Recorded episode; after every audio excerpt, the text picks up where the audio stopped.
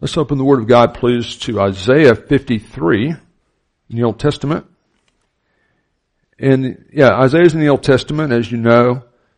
Don't be afraid to use the table of contents if you need to to find Isaiah, but the, the books in the Old Testament are written before the first coming of Christ, Caitlin. So they're anticipating the coming of Christ. They emphasize the fact that all human beings are sinners. We break God's standards and we're all mortal. We're all, we all die physically. But the overall arching promise of the Old Testament is that God will send a Savior. And we're going to look at one of the most important promises about the Savior that you find in the entire Old Testament today.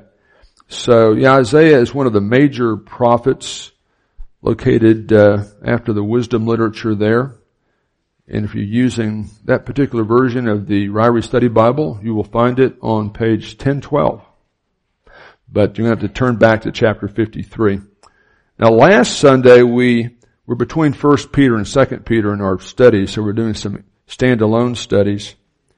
We looked at the rapture of the church and we said that the rapture of the church is an imminent event. It could happen at any moment, but it might not happen for another thousand years.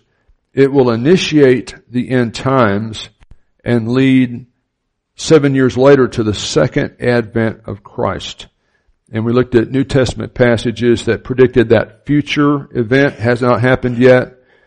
Um, and so when we think of Bible prophecy, Trey, I think most of us think of stuff about the future and the end times. We think about the rapture, the second advent, the millennium. That's Bible prophecy. But today we're going to look at a Bible prophecy, which is in many ways just as exciting, or even more so, but it's a different kind of prophecy than thinking about the rapture. It's a prophecy made in the Old Testament that was fulfilled about 700 years, Natalie, after Isaiah wrote this, but that fulfillment was 2,000 years ago to us. So this is a different type of Bible prophecy. It's Old Testament prophecy that has been fulfilled, but uh, it's something that I think confirms the uh, reliability of Bible prophecy concerning the future, and also emphasizes that generally speaking, Bible prophecy is fulfilled literally. Sometimes metaphors are used, but the prophecy we're going to see in Isaiah 53, which is clearly fulfilled by Jesus Christ, was all fulfilled literally.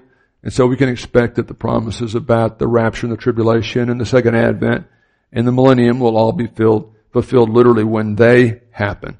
And we're going to look at a passage this morning that uh, is in Isaiah 53, and really when we say Isaiah 53, we mean Isaiah 53 in the first or the, or the last three verses of the previous chapter. That's what people mean by Isaiah 53 in that context.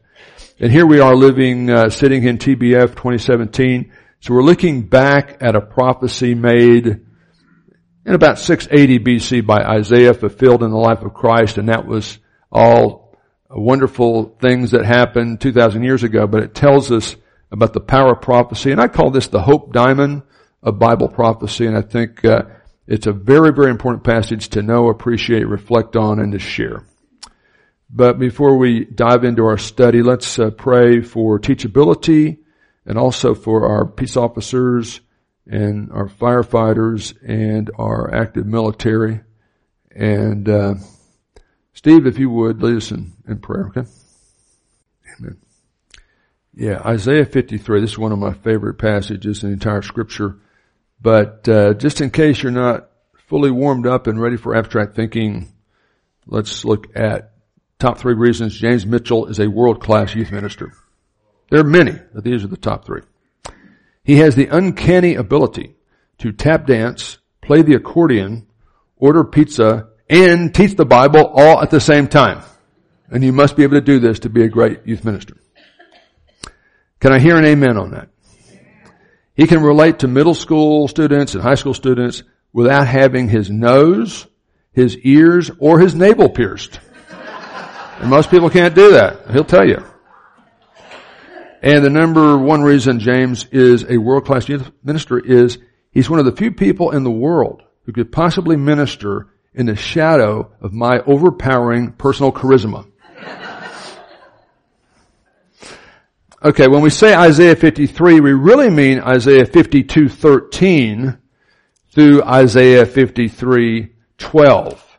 It's kind of like when people talk about the so-called conflict between Genesis 1 and Genesis 2, they really mean the so-called conflict between Genesis 1-1 through 2-3, which is a survey of creation week, and then 2-4 through 225, which is an analysis of the most important day. They don't contradict, they complement. So just be aware, inside scoop, when people talk about the prophecy of Isaiah 53, they really mean the last couple of verses of 52 and all of 53. And I want you to notice the structure here. You've got kind of a, a top bun and a bottom bun and the meat in the middle. There's the top bun. The top bun's actually verses 13, 14, and 15 of the previous chapter. And then the bottom bun's the last verse of chapter 53. And they, they emphasize the same basic theme, only slightly different. The very first thing we're told in this incredible prophecy about the coming suffering Messiah is that the Savior, uh, the servant of the Lord, the Messiah, will ultimately be exalted supremely. That is going to happen, Kay. But only after he suffers unique the ultimate unique humiliation, thinking about the crucifixion and his substitutionary atoning sacrifice. That's the top bun. So he establishes that at the very beginning before he gets into the details, the meat in the middle part. And then the bottom bun, Kirk, is kind of parallel to that. It says that the Savior, the Savior, the Messiah, the, the uh, servant of Yahweh, will ultimately be exalted supremely, but only after he's resurrected from the dead. So this Messiah, who's going to be like a lamb, is going to die for the sins of the world, but he's going to be resurrected and he will ultimately be supremely exalted. Okay? So let's look at,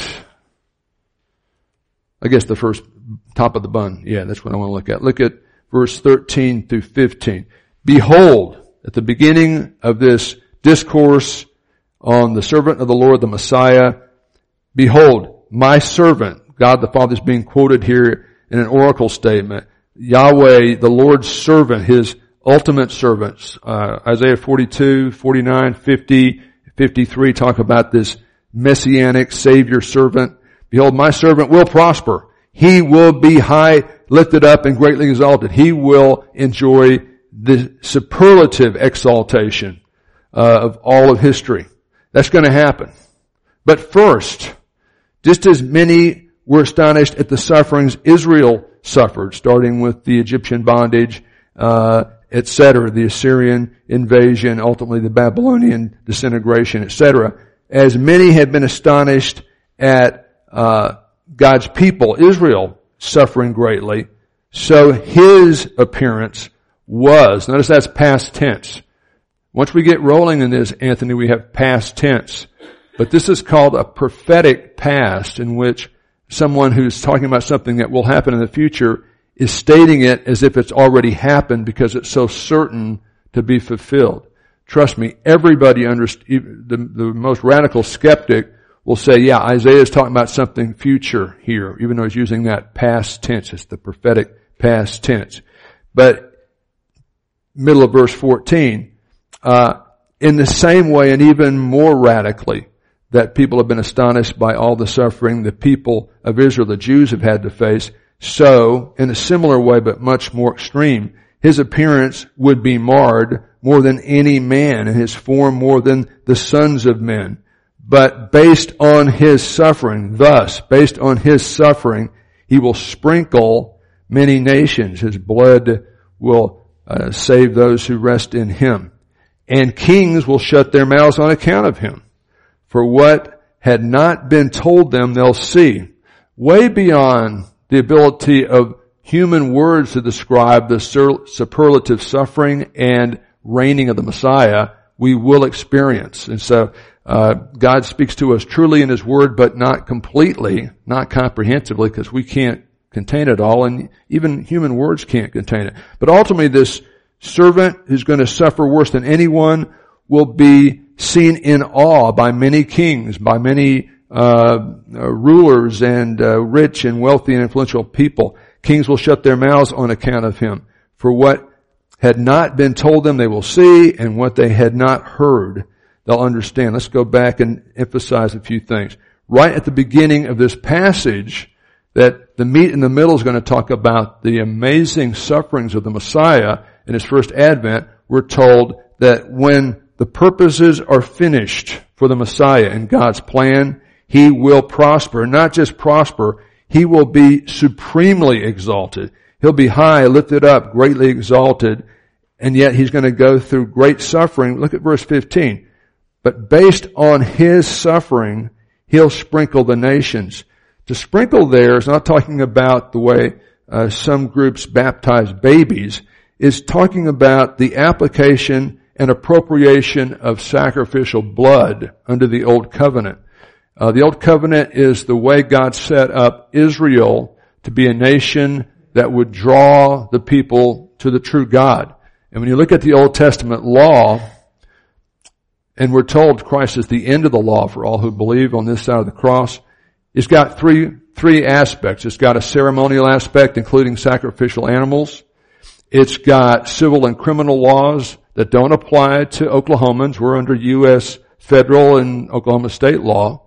But it also has moral laws. Thou shalt not murder, did not become wrong when Moses came off of Sinai. It was always wrong. It's always immoral because it's based on the character of God. And so when we say Christ is the end of the law, the entire package as a package doesn't apply to K. Massey. But the moral stipulations of the Old Testament law are gnomic. They're timeless. And so they transcend that. But he's using an Old Testament metaphor because he's living in the Old Testament and he's aware of some of the sacrifices that involve priest sprinkling uh, with sacrificial blood. So he's talking about, based on the superlative suffering of the Messiah, the Savior, that will be the basis in which God will be able to cleanse them, uh, appropriate, or, or I should say propitiate their sins. So that's the top bun, and it kind of gets us started, assuring us of the success, ultimately the servant, but also telling us that he's going to suffer intently. Now let's see the details found in the meat in the middle, and we're going to have four unbelievable truths about the Savior in these four portions in the middle part between the top bun and the bottom bun, as it were. And the first uh, unit here, verses one through three of chapter 53 proper of Isaiah 53, tells us the Savior will suffer unbelievable disrespect and rejection by most people, by the vast majority of people. Uh, it's, it's, one thing for people to uh, uh, treat us like non-entities, but when they just reject us, it hurts. You know, I remember getting out of Dallas Seminary and I was so naive. I thought, man, I love the Lord so much and I love the Bible so much and I want to teach it clearly with an overhead projector and draw circles and lines so everybody can understand it because I love it so much. Everybody who loves the Lord will love me this is all, all we have to do, you know, is just, uh, find a building and, and everybody will try to find me because I love the Lord so much. And I still love the Lord probably more now. Uh, although like I heard somebody say recently, you know, I just turned 64 and I think when I was 28 graduated from Dallas Seminary, I thought by the time I got to be 64, I'd be a lot better Christian than I am. Uh, but I just thought that would happen. But, uh, uh, it doesn't necessarily work that way. And yet, what is the symbol of Christianity? If you don't know, look back at, over David's head. It's a cross, and we add the arrow for the resurrection. But what is the cross? You know, it's a cross, not a couch. You know, we don't sit on a couch and have people bow down to us. This is not the point of the religion. You know, uh, we we got a Savior who's crucified so that Anthony could go to heaven. Now he's going to be high and lifted up, but uh, it's a tough slog to get there. So he says in the first part of the meat, of the middle here, who has believed our message? That's a rhetorical question uh, that would have you say, you know, most people, most of the cool people don't believe this stuff then or now. Most of the elites do not believe this stuff then or now. And yet, to whom has the arm of the Lord been revealed? To everybody, not just to those who believe. Can't help but think about a lot of New Testament passages as we go through this one. Look at John Gospel of John chapter 1. And you know, if we, if we had like a month to do this, and maybe we'll do this someday, you could, you could just connect almost everything that's said in Isaiah 53 to multiple New Testament statements. I mean, the data points just pile up. It's really quite remarkable.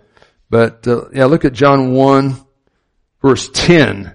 And remember, he says, uh, who has believed our message? A lot of people haven't believed our message. That's the force, the rhetorical question.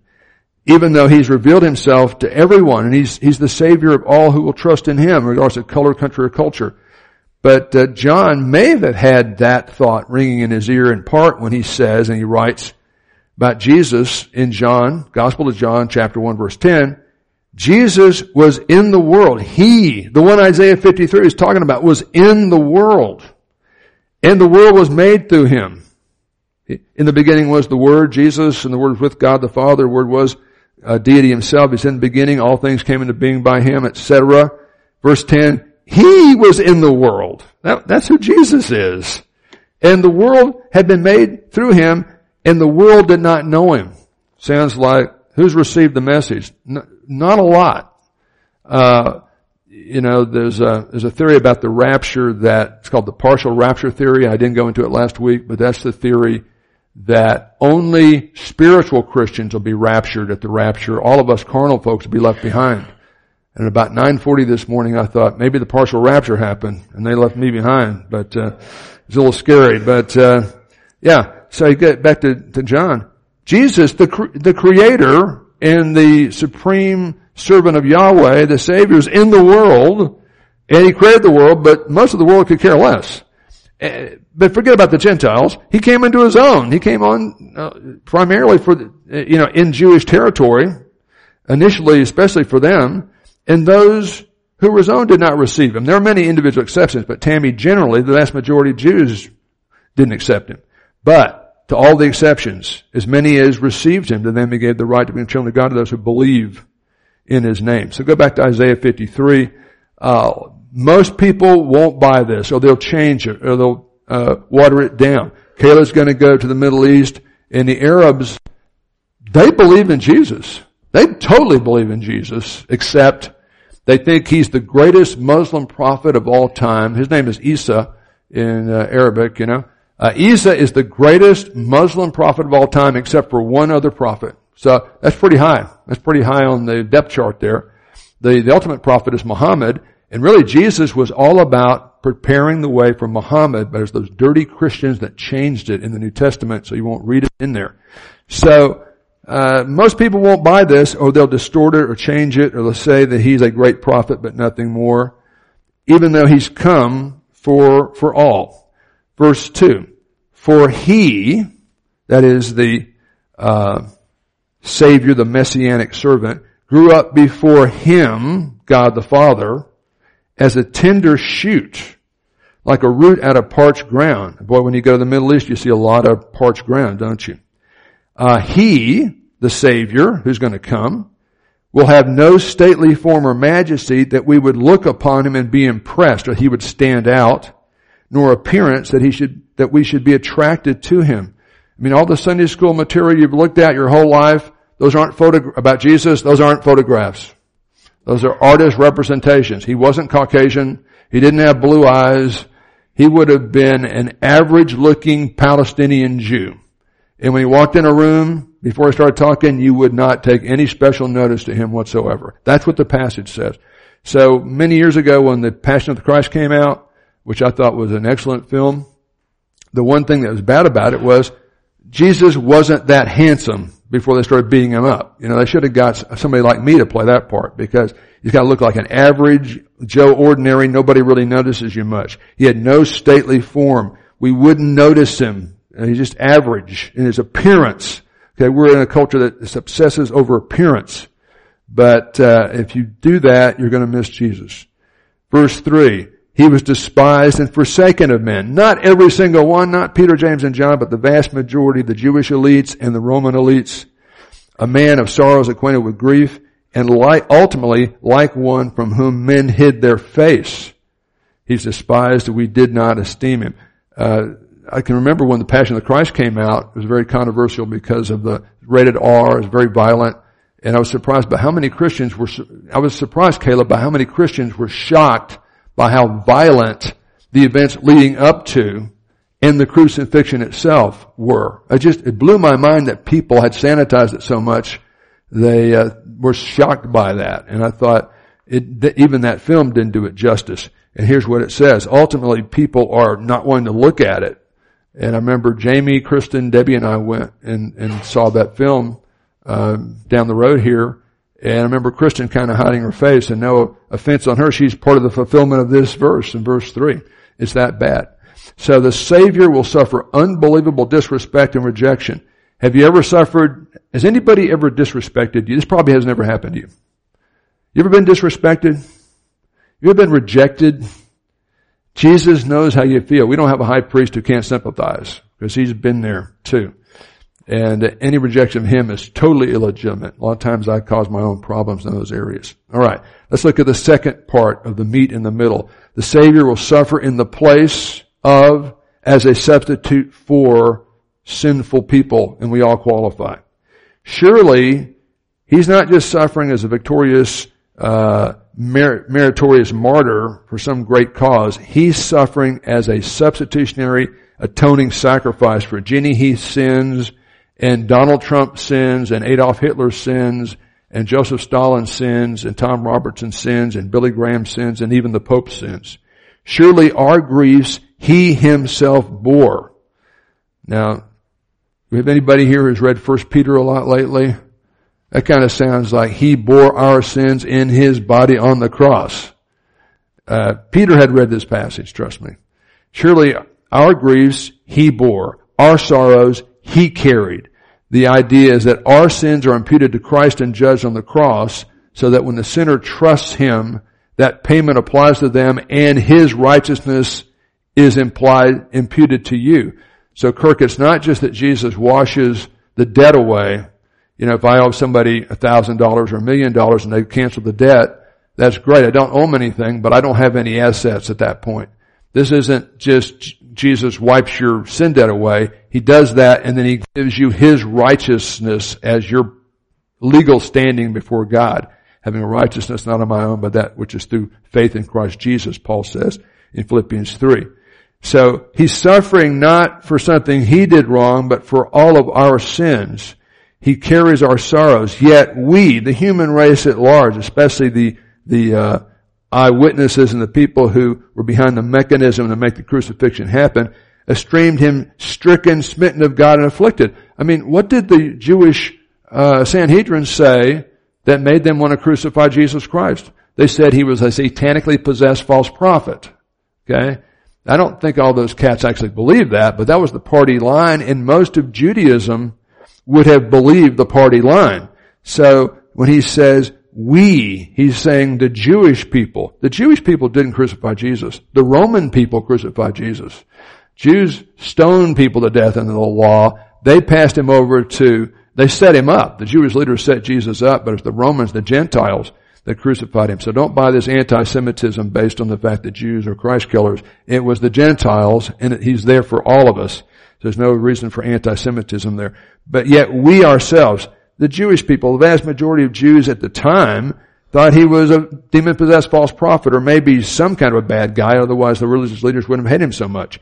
But, he was pierced through for our transgression. It's interesting, the word pierce there makes us think of a crucifixion. Crucifixion wasn't invented until about 500 years after Isaiah wrote this, uh, in about 200 BC. Uh, it was invented in Egypt and then was perfected by the Romans. He was pierced through for our transgressions. He was crushed for our iniquities. The chastening, the discipline, the punishment for our well-being fell on him. He bore our sins in his body on the cross. And by his scourging we are healed. All of us like sheep have gone astray. That's why we owe God a moral debt we can't pay. Each of us has turned to his own way. No matter how bad you are, you can be forgiven because Christ has paid for your sins. No matter how good you are, you can't save yourself. You need him because he died for your sins. All of us like sheep have gone astray. Each of us has turned to his own way, but the Lord, God the Father, has caused the iniquity of us all to fall on him.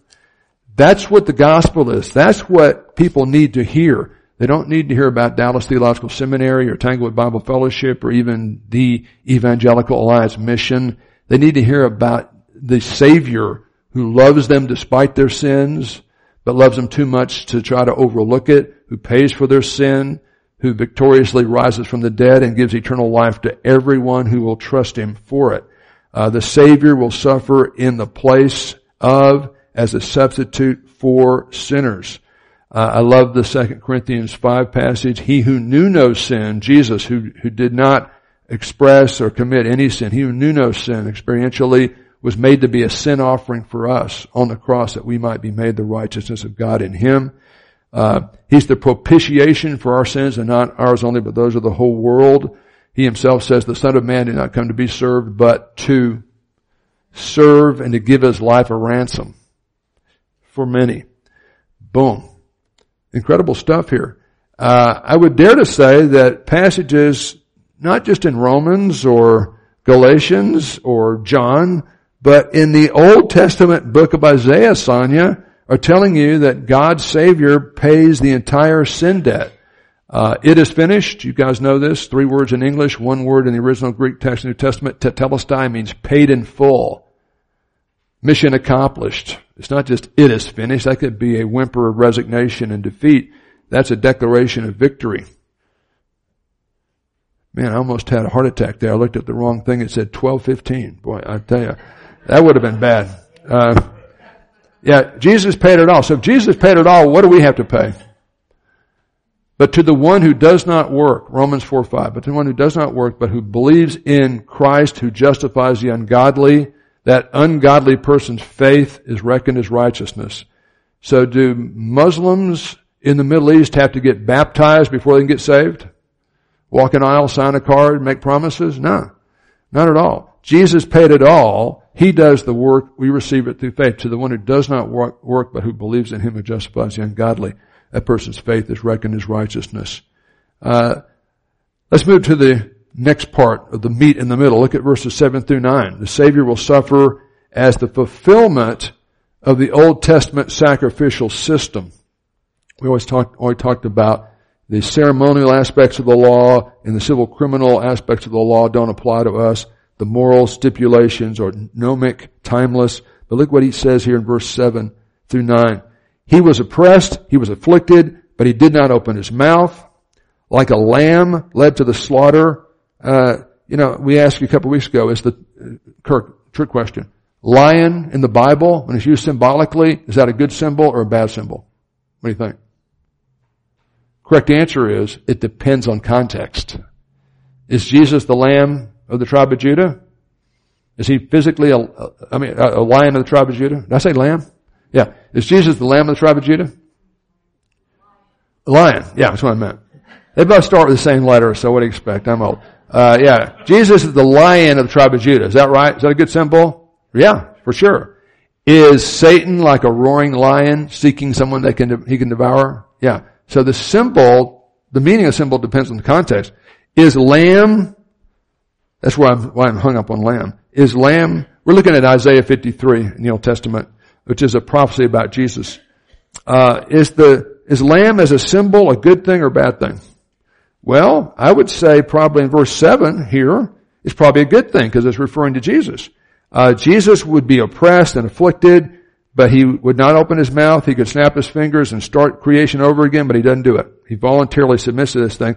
He's like a lamb led to the slaughter. He's like a sheep silent before it's sheared. Did not open his mouth. So there's a sim- lamb as a positive symbol for Jesus, right? But what we see in the previous verse, Tommy? Uh, all we like sheep have gone astray. So that must mean Jesus has gone astray. No, it doesn't. That symbol is used in that particular way in verse 6, and that's it. And then we go to the next sentence, and we've got the symbol applied to Jesus in a different way. So be careful. You gotta notice the nuances. Uh, by oppression and judgment, he was taken away to the cross. By kangaroo courts, really there were like six different hearings if you add them up, all up in front of Jews and Gentiles. Uh, but as for his generation, the vast majority of them, who considered that he was cut off out of the land of the living for the transgression of my people who actually owed the sin debt themselves to God. Most people didn't see it then. They don't see it now. Verse 9 is really pretty cool. His death would be a sign with wicked men.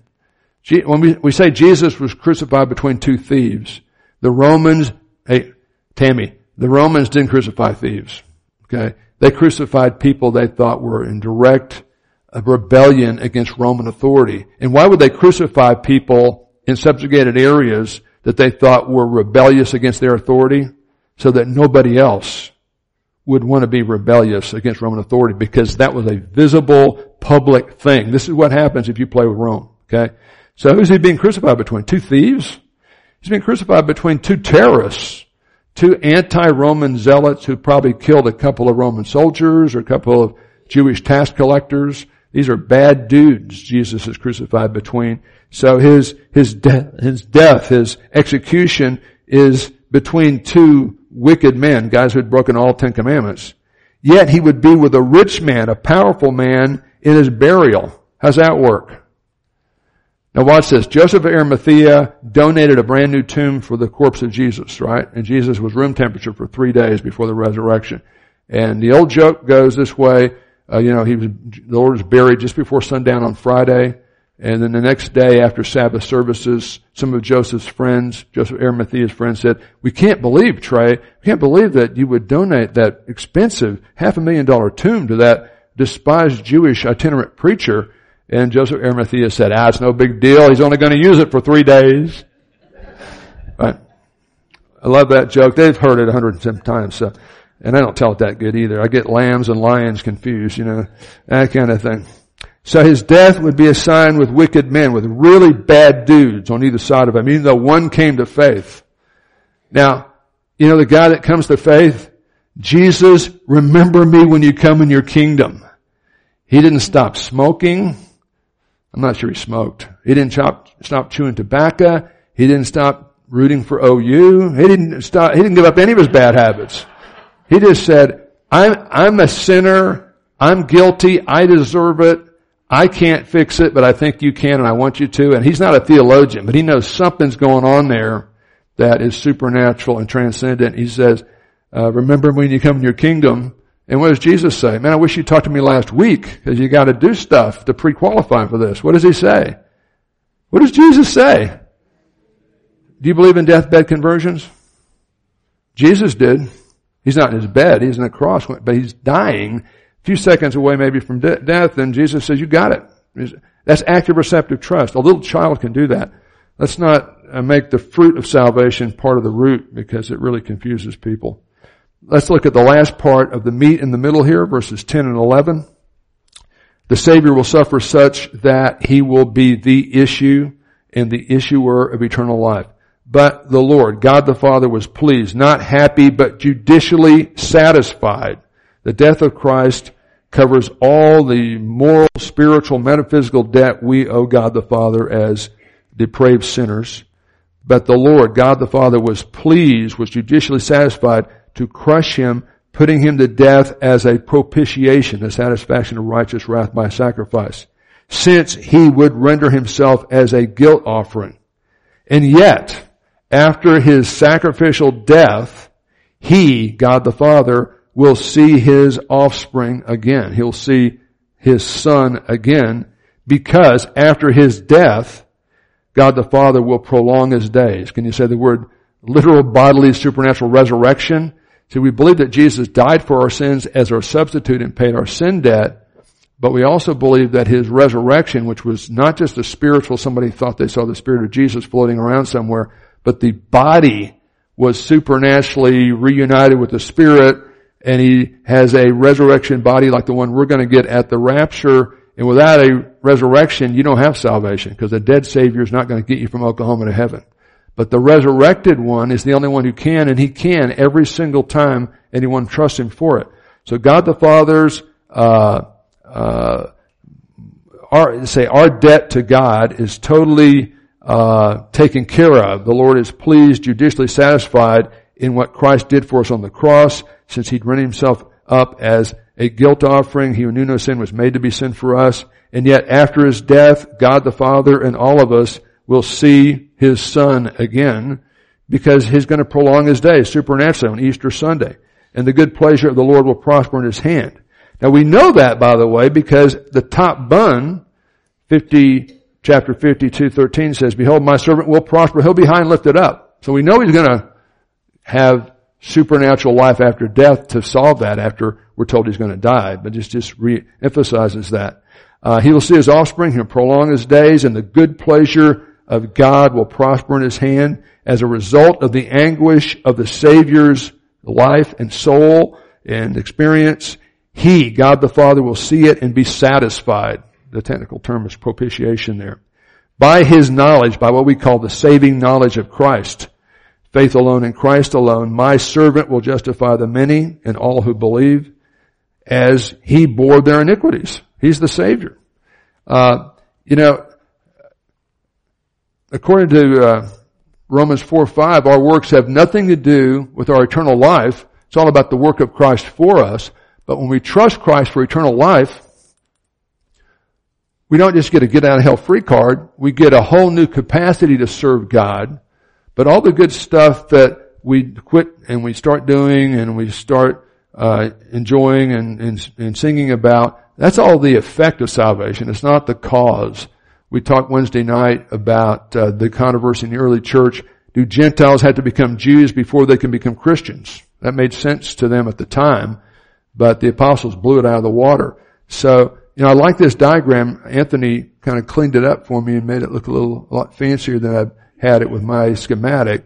But you have faith and works meeting right at the tangent. You don't want to artificially separate them or overlap them. Today you hear a lot of gospel preaching that overlaps the two. And when you do that, some people will trust Christ anyway and other people will just do whatever, jump through whatever hoop you're saying and they don't get the fact that Christ paid the debt. They just think He gave them a chance to jump through hoops. So you want to be very careful about that. What does Ephesians 2, 8, 9 say? For by grace means unmerited favor. You can't earn it or deserve it. Are ye saved through faith? Faith is active, receptive trust. Okay? Jesus, remember me when you come in your kingdom. He, he accepted that, so let's use that as an example, right? So it's a rational act, but it's not a meritorious work. For by grace, you don't earn it, deserve it, can't unearn it, can't undeserve it. Are you saved through faith in that not of yourselves? It's the gift of God. Salvation is a gift, not of works. So there's nothing for Sharon to brag about before, during, or after she comes to faith. She has a lot of good, good works in her life. I mean, it's being a world-class wife for David is going to, I mean, you're going to get like two crowns and a letter jacket for that alone. Okay? Plus putting up with your pastor, you know? So you're going to get another letter jacket for that. But all that stuff is just God working in and through you. So we're excited about the way God's working in Kayla's life, but ultimately she's going to say, it's really just God working through me. She's, she gets actually, she's like the astronaut on the top of the rocket that actually gets to get in the space capsule and go to the moon or go to the Skylab or whatever. It's all the thousands of other people that support it, make it happen, but ultimately it's God doing the works, right? So here's the gospel. Here's the good news that transcends colors, countries, and cultures. Because Christ died for our sins, just like Isaiah says in detail. You don't need Romans. You got Isaiah 53. That's all you need, Kurt. Ask the, ask the Ethiopian eunuch who's reading that when he asked, you know, the guy to help him understand it. Yeah, so he who knew no sin was made to be sin for us, and he's not dead anymore. Uh, a dead Savior is not going to get you from Oklahoma to heaven. And by the way, Kirk, Oklahoma is closer to heaven than Nebraska, just so you'll know. You know that, right? Stillwater is probably the closest point, but, uh, right. But that's the core message, and that's what unites Christians and has and will for all eternity. So, you know, if you've not from the depth of your heart trusted Jesus Christ, this is the, uh, the moment you can do that. We're not going to sing just as I am multiple times. We'd rather have spiritual dynamics and maybe psychological dynamics in play. But uh, if you've not trusted Christ, you can throw yourself in the mercy of the court. Lord Jesus, I'm a sinner. I break my own standards, much less yours. And I'm going to stop trying to fix it by being religious, but I'm going to trust that Jesus died for me and paid for my sins and I receive Him as my Savior. And then you say, Lord, thank you. I love you. Uh, tell me, tell me how high to jump and I'll do it. But that's all the effect, not the cause. Okay. So we said we had a top bun and a bottom bun. We looked at the meat in the middle of the hamburger structure. Let's look at the, the bottom bun, which is really the last verse here. And it's in parallel to or parallel with, I should say, but emphasize a different aspect of what's going on here. We saw in the top bun that the Savior, Jesus, would ultimately be exalted supremely, but only after he suffers ultimately unique humiliation, including the cross. Now we're going to see in this last verse, the Savior will ultimately be exalted supremely, but it only happens after He's resurrected from the dead. It's kind of summarizing everything here. Therefore, in light of all this good stuff He's told us in this prophecy, uh, God the Father being quoted here in an oracle, I will allot him a portion with the great as the greatest of the great. And he'll divide the booty among the strong. Uh, in the Hebrew, he's not, he's going to be one of the guys that gets it. He's going to be the one who passes it out. The, the rewards to believers who've been faithful. Uh, because he poured himself out to death. And not just a, a martyr's, a martyr's death, but a substitutionary atoning sacrificial saving death. And was numbered with the transgressors. Yet he himself bore the sin of many and many can mean all, you know, it's a great many, and interceded for transgressors. So when did, when did Jesus pray for transgressors killing him? Do you remember? Is there anything like that in the Bible? What does he say? He says, Father, forgive them, for they know not what they do. And I just, my own feeling on that is that's gotta be a special category of sin. You know, the unpardonable sin is refusing to receive Jesus by just directly and deliberately renouncing who he is, which you'll see in Mark 3. Uh, there's got to be a special category of sin. Crucifying the Creator, that's a special category of sin that demands just thunderbolts, lightning bolts immediately. And I think that was like one nanosecond away. And he says, Father, let's not, don't do that. you know, uh, I, uh, you, you said before the mission that uh, you would you would do that for just the execution party, but let's not do that. He's showing super grace there. Now, uh, I wanted to talk a little bit about the background of this text based on some data uh, called the Dead Sea Scrolls, but just for lack of time, I'm just going to kind of uh, conclude here. You know, uh, I've said that we've got a top bun, bottom bun, and then the meat in the middle. And truth one, truth two, truth three, truth four. So Nancy, I'm saying those truths in the middle, those four are unbelievable. They're all unbelievable, you know, to a secular skeptical person. This Savior is going to suffer unbelievable disrespect and rejection. Why would the God-given Savior be rejected by so many people? That doesn't sound right. Uh, the Savior will suffer in the place as a substitute for sinners. Well, Buddha didn't do that. Joseph Smith didn't do that. No other religious leaders done that. I don't believe that. Uh, the Savior will, suffer, will suffer as a fulfillment of Old Testament sacrificial system. Sacrificial system, that was, that was kind of old-fashioned and barbaric. I don't really believe that stuff. The Savior will suffer such that he'll be the issue He'll, he'll be the way, the truth, and the life. That sounds very inclusive.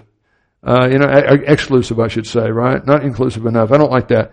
Those are all pretty unbelievable things that basically when you trust Christ, you're believing by definition.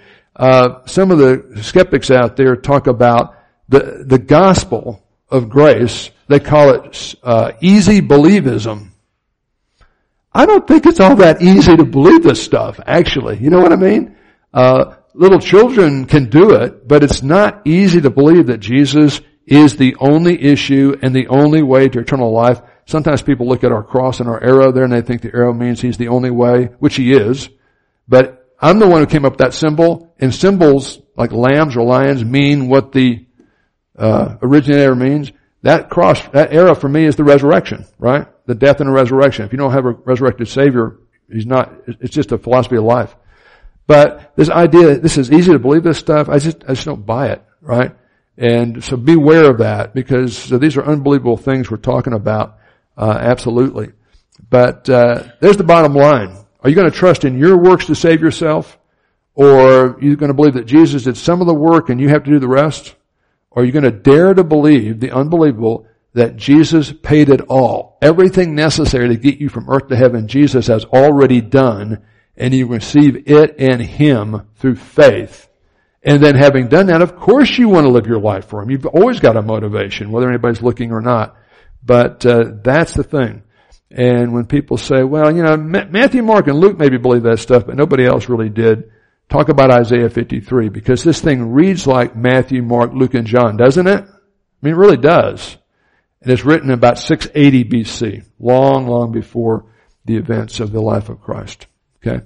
So let's have a word of prayer.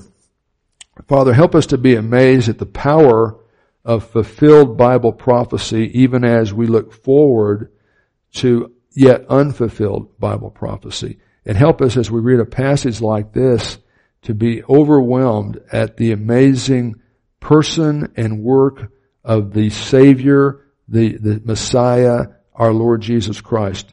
And if there's anyone here this morning who's not from the depth of their heart said, Lord Jesus, I need a Savior. I'm going to dare to believe the unbelievable that you died to pay for my sin debt completely. And I receive you and I receive that. And I believe you rose from the dead and I believe that and I receive that. And now I want to love you and, and, and live for you because of all you've done for me. I pray that your Holy Spirit would draw them to yourself. For most of us who have trusted Christ, help us never to get over by how, just how wonderful the, the basic truths of the gospel are. Even when we're looking at 1 Peter, 2 Peter, the rapture, uh, you know, some specific details of scripture, uh, the Septuagint, uh, or, uh, the Vulgate or whatever we're talking about from week to week. Help us never to get very far for our motivation and for our dedication from the cross of Jesus Christ and help uh, especially those in this room today who are dealing with a lot of stress, with some unique sufferings, uh, unique mourning and grieving. Help them to put whatever they're dealing with against the background of the cross and the resurrection. And I know that will help shrink it down so we can doubt our doubts and tie a knot at the end of our rope and hold on in faith. And uh, we pray that uh, you'd be glorified as we apply the implications and truths of this passage. Please empower us to do that. In Christ's name we pray. Amen.